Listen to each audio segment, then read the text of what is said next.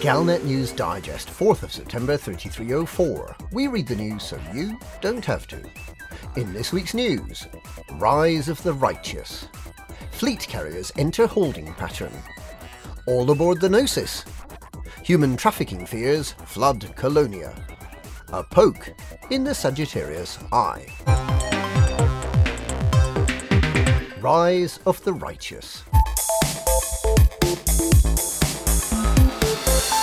Following last week's revelation that hate campaigner Juanita Bishop plans to run for federal Congress, Alliance President Gibson Kincaid is seeking to shake up the sleepy backwater of alliance politics with a major constitutional amendment.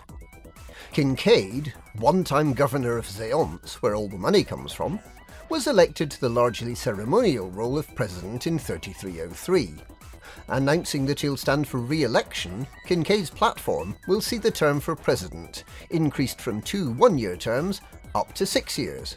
And the president granted executive powers, effectively making the president more powerful than the assembly, which is currently led by Prime Minister Edmund Mahon. Mahon was understandably dismissive, describing the checks and balances in the current system as essential for the political stability of the alliance. More presidential candidates are expected to throw their hats into the ring in the coming weeks. Meanwhile, the Alliance elite diplomatic corps has welcomed adherents of the cult of the flying spaghetti monster and all other religious groups to its systems. Stating that it would not oppose the appeal by the Thargoid cult for Thargoid hearts and tissue, the AEDC said that while it would not actively participate in an activity that many view as treachery, neither would it do anything to oppose the appeal.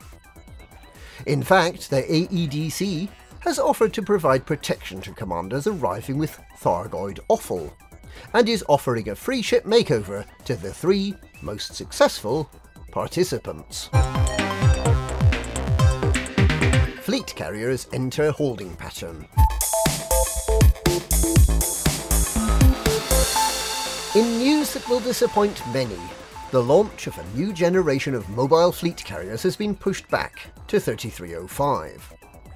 The designs have already been subject to a massive cost overrun due to disagreements between the companies manufacturing components for the new ships, and a lack of a clear market has raised questions over their viability.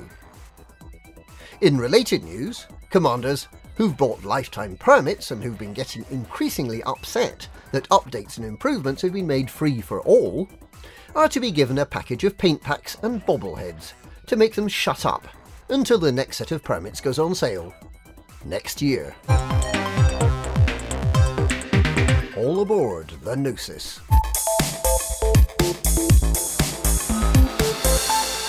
Canonn Interstellar has reiterated its intention to jump to the Cone sector on schedule this Thursday, despite speculation by the Pilots Federation that there may be a significant Thargoid presence in the destination system, and despite the permit locking of all the Cone sector systems, also allegedly by the Pilots Federation.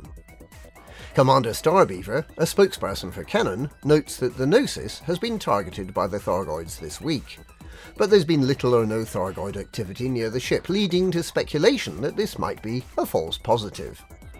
Canonn has welcomed the prospect of a Thargoid horde bearing down on their fleet carrier following Thursday's jump, as an opportunity to study the creatures in their natural habitat, and possibly also to observe interaction between the Thargoids and the alien species that some say live there, the Coneheads.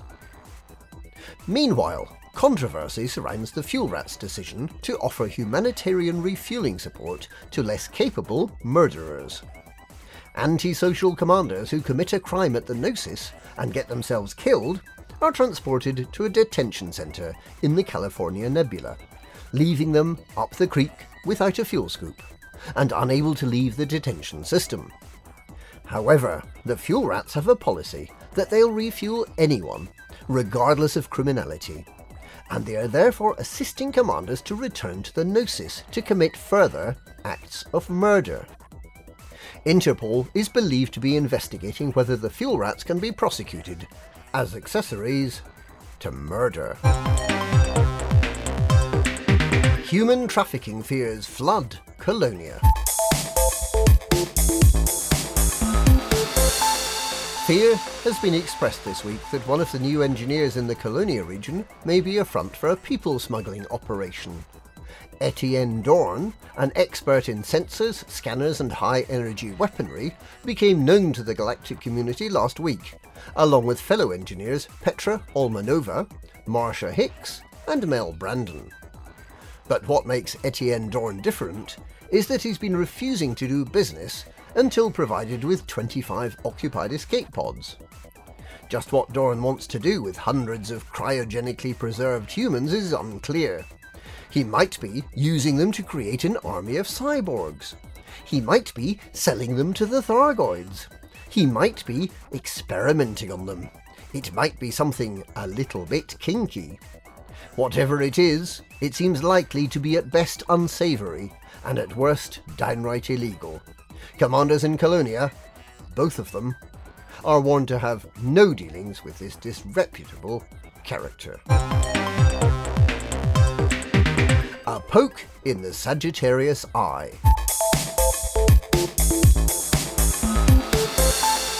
After Sagittarius Eye went offline last week, details have been emerging of the attack that silenced the media. Sagittarius Eye which is based in Lave Station in the Lave system, claims that it was bombed by Thargoid sensors hidden in a consignment of printer cartridges by an organisation calling itself Alchemy Den, which is calling for greater unity amongst factions in the face of the alien threat, calling for us to put aside our differences and to work together rather than, in the words of the organisation, having tantrums in a sandbox. It's unclear how attacking a centre for journalism will achieve this end.